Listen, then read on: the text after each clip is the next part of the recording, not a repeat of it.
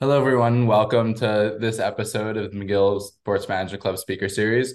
As always, I'm Kyle Sand, the Executive Director of the club, and we're joined here today by a very special guest, Samantha Rogers. So, Samantha, thank you so much for being here today.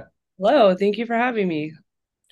So, I guess we'll just like kind of dive right into it. Uh, for the people that are listening to this call and aren't as familiar about you, can you just tell us a little bit about your background and what you're currently working on?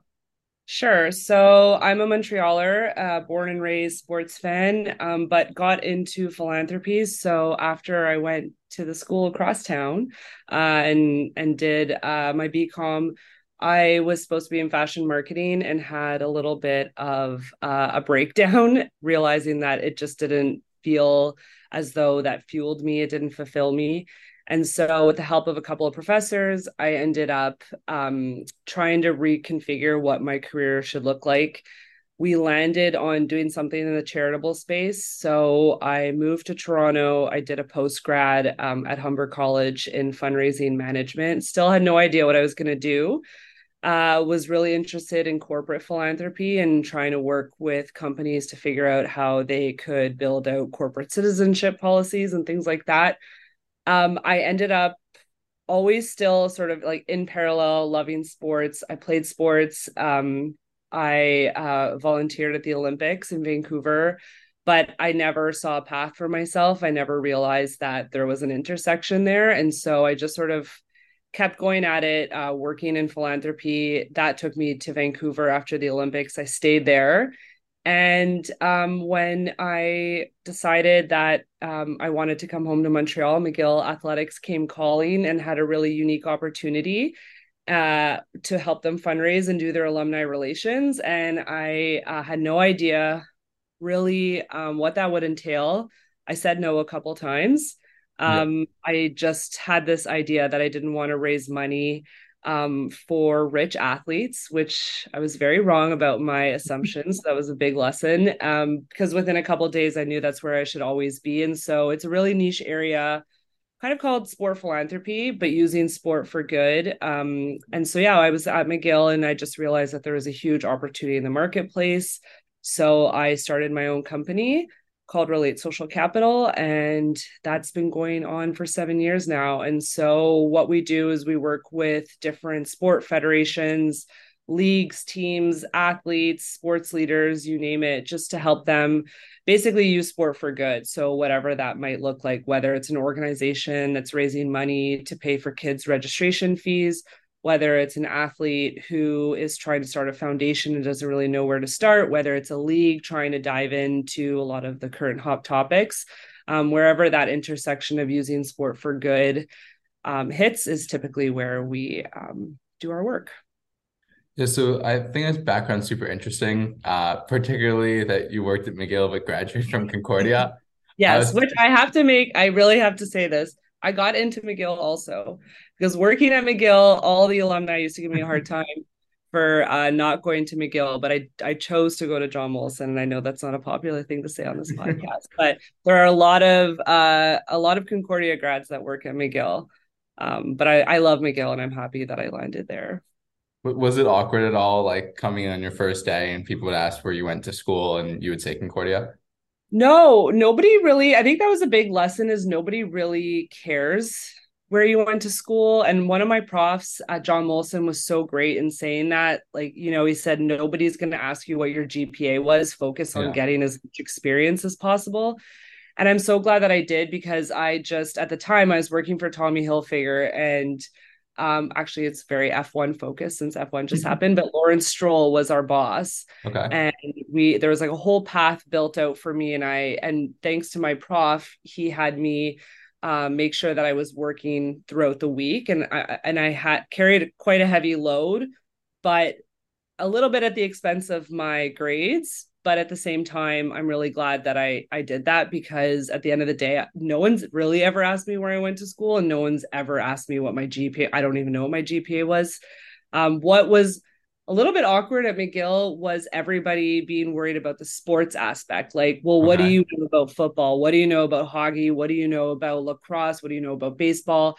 It was very um, intimidating almost right away like the expectation that you have this really robust um, sports background. Okay. And I said, well, I don't I don't perform perform um, open heart surgery, but I've raised money for it. So like I I don't really need to know the ins and outs of drills and what's going on in practice and and and know all the details about every team and every sport but I'm good at what I do and that I know I can do and and build the relationships and sort of everything else will come from it. So that that was kind of the the piece I got the most heat about was my sports knowledge.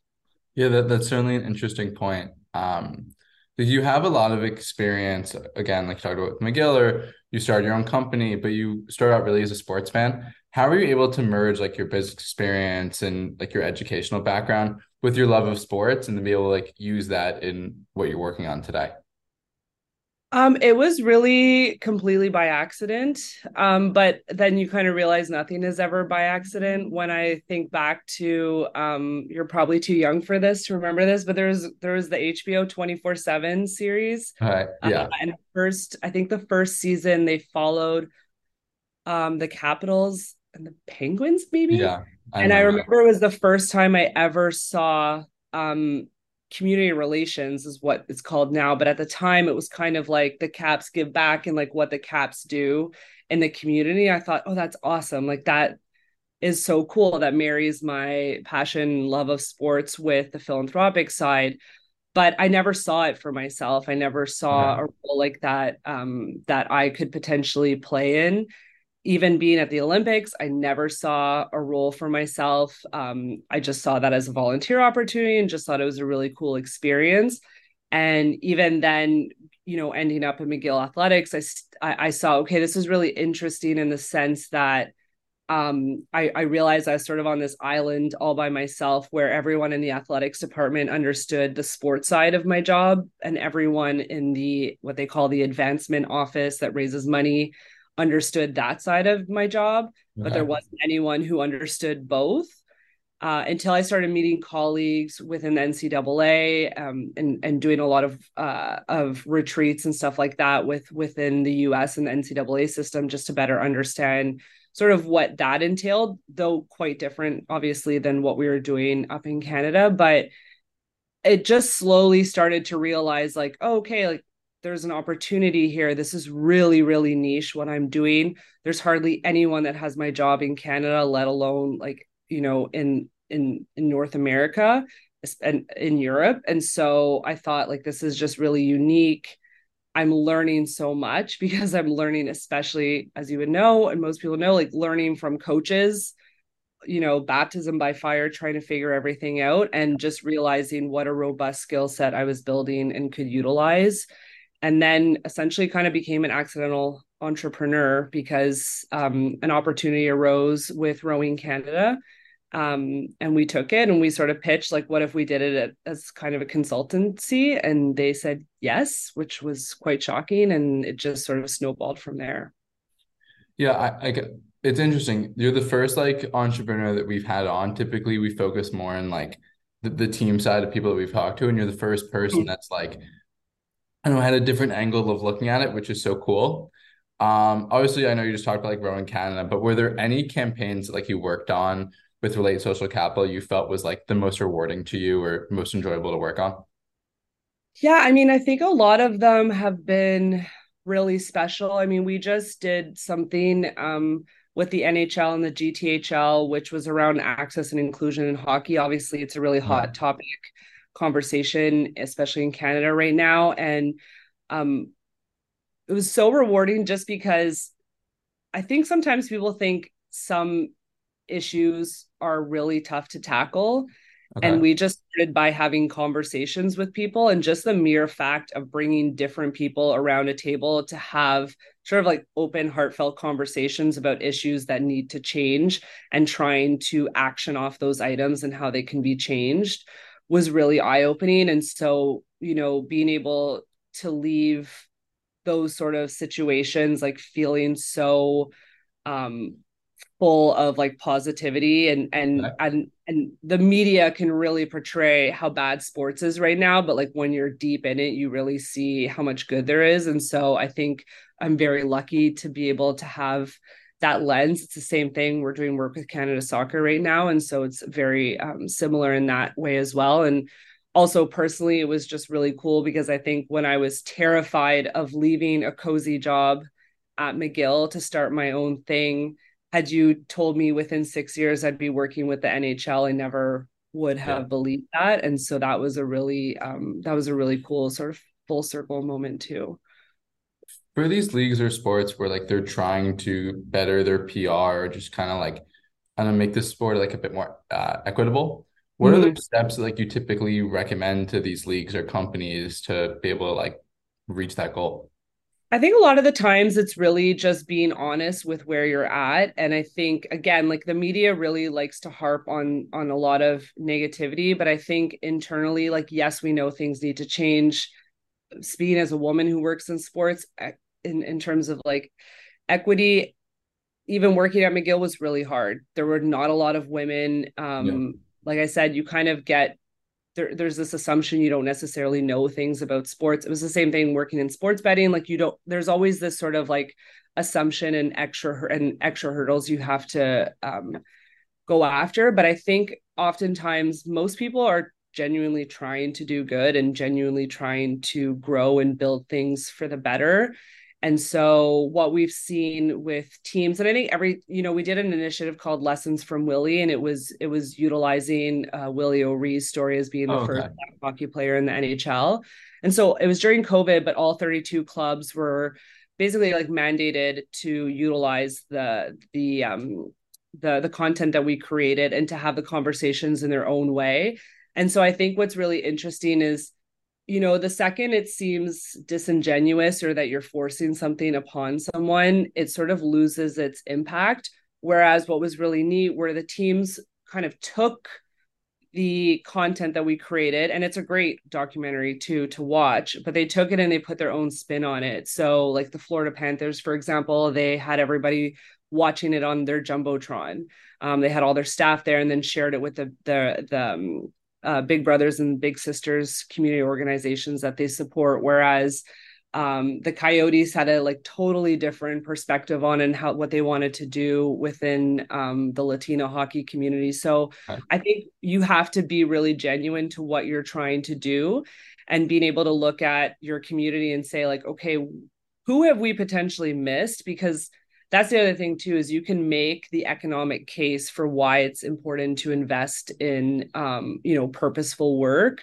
because you are probably sidelining a lot of fans and a lot of money and a lot of opportunities and a lot of incredible insights.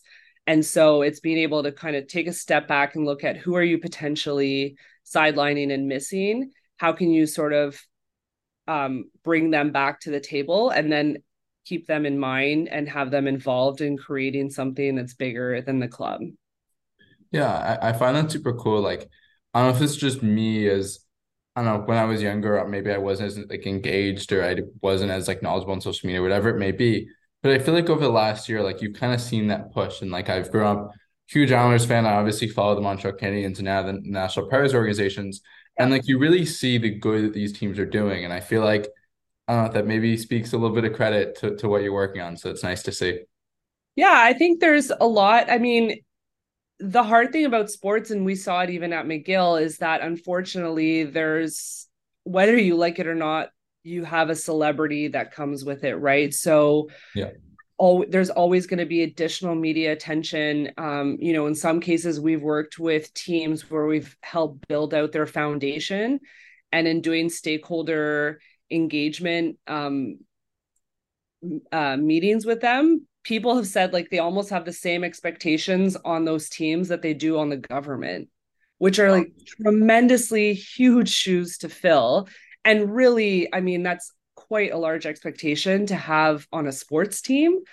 Um, and so I, but you have to be cognizant of the fact that that's typically where some people sit. And so you can't be everything to everyone you can't take a stance on you know every single thing you can't have an answer on every single thing at the end of the day clubs are there to also win um, but I think it's being cognizant of the celebrity of sport. And same thing, too, right? At McGill, the second an athlete gets in trouble, that's in the news. Whereas, you know, in my career there there were things that happened and and and you know the dean of students would say like hey we have mcgill students who are arrested every weekend. You never hear about them because it's not quote unquote as sexy as a star quarterback or you know one of the top hockey players being in trouble. And so i think it's also keeping in mind that no matter what whether you want it or not there is going to be that expectation on you. And so how can you use that for as much good as possible yeah, when I was doing like background on you before this interview, I, I saw that you're the founder of Sport Philanthropy Collective. Mm-hmm. Um, is it possible for you to talk a little bit about that? Because I don't know, it just seemed kind of interesting and I wanted to hear a bit more.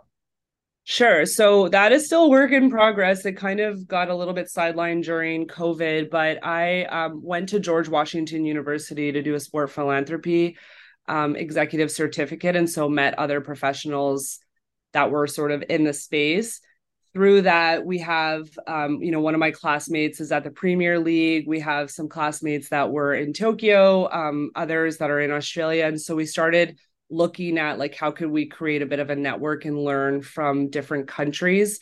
Okay. as a project and my capstone um, project that i was working on i'm trying to have sport recognized as charitable which I don't necessarily have to get into because it's just CRA and government related um, stuff. But basically, all it says is that right now in most countries, sport isn't recognized as charitable.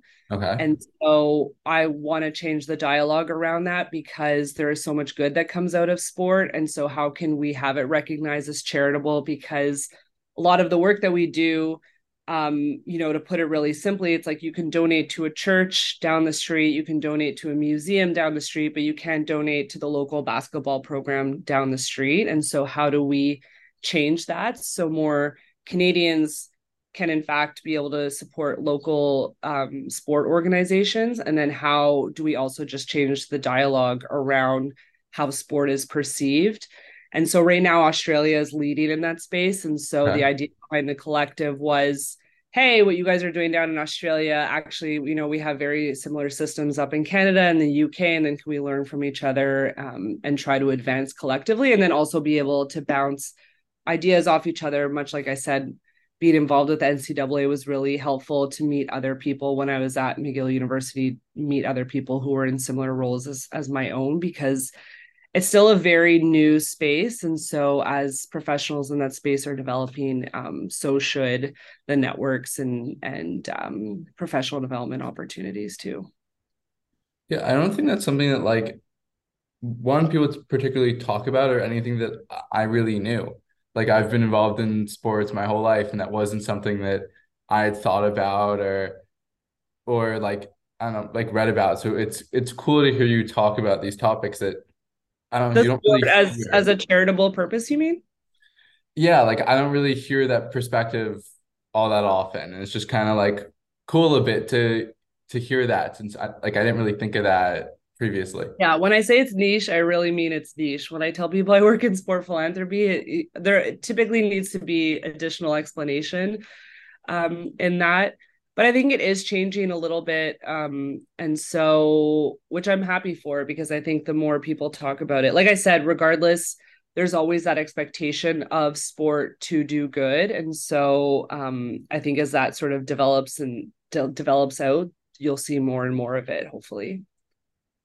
Yeah, I wanted to then kind of like transition to the like last part of questions that I had obviously you've had a ton of experience in sports, sports philanthropy which we're talking about now. Um, what advice would you have for students that want to get involved in sports business or the industry you're in today? Great question. You're probably not going to like my answer, but I had a lot of student athletes that would come to me with the same questions. Um, I would say find work outside of sports okay. and then get back into sports because there sports is such a popular space and there are so many smart kids like yourself and students who are you know building out these sports management programs and getting a ton of experience and i really think what has been a, a, catalyst in my career and from what i've seen in other people has been outside experience okay. and being able to come into it with knowledge from other industries um, knowledge from you know what other different groups um, are doing just in terms of uniqueness and ability to be a bit more innovative.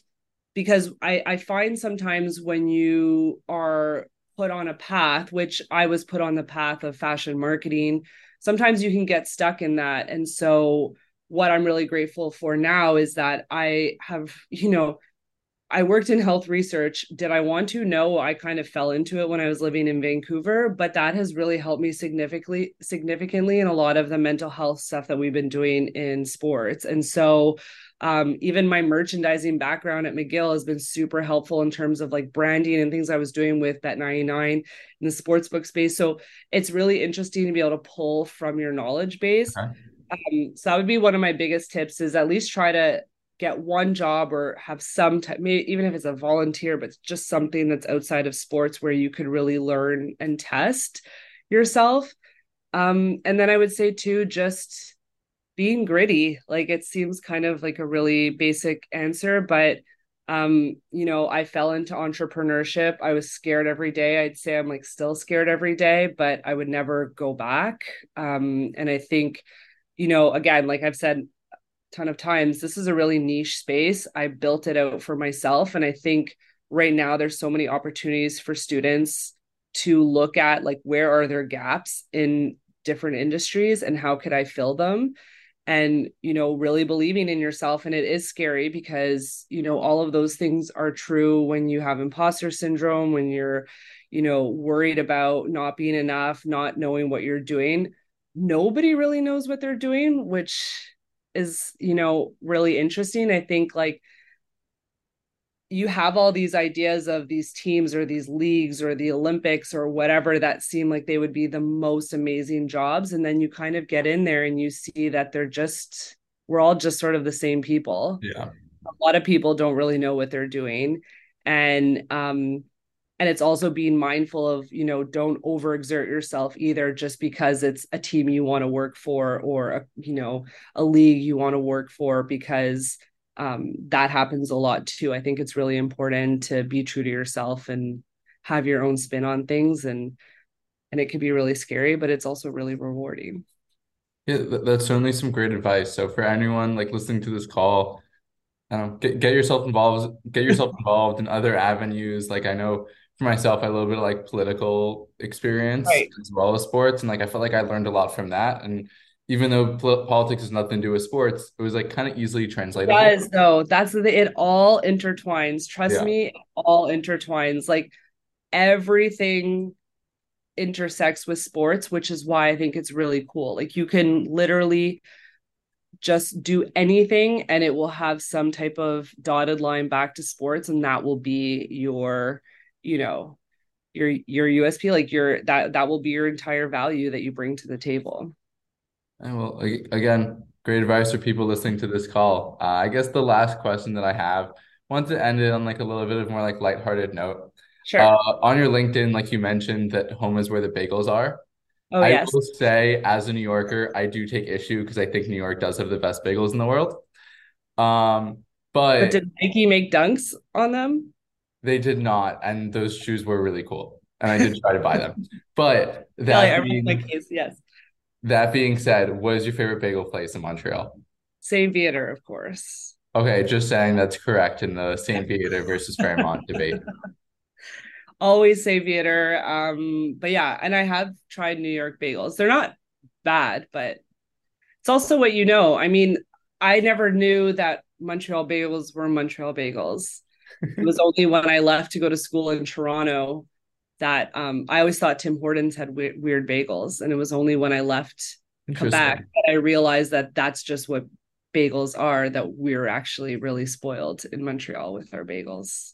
My overall opinion on the Montreal bagel is that St. Viateur is fantastic and like competes very well with New York bagels, but that like it's just St. Viateur and all the rest isn't that good.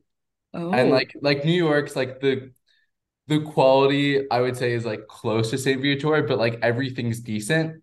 Whereas Montreal, it's like one is above everything else. It's a loaded statement. I know it's controversial. it is very controversial. But I mean, you like what you like. I mean, people like the Tim Hortons bagels because that's I don't know what the rest of people eat in Canada. So we're spoiled, that's for sure. Oh, well, I think that's a, a great way to to end the interview here. So Samantha, thank you so much again for taking time to speak with us and really appreciate you giving your insight as always. Thanks for having me.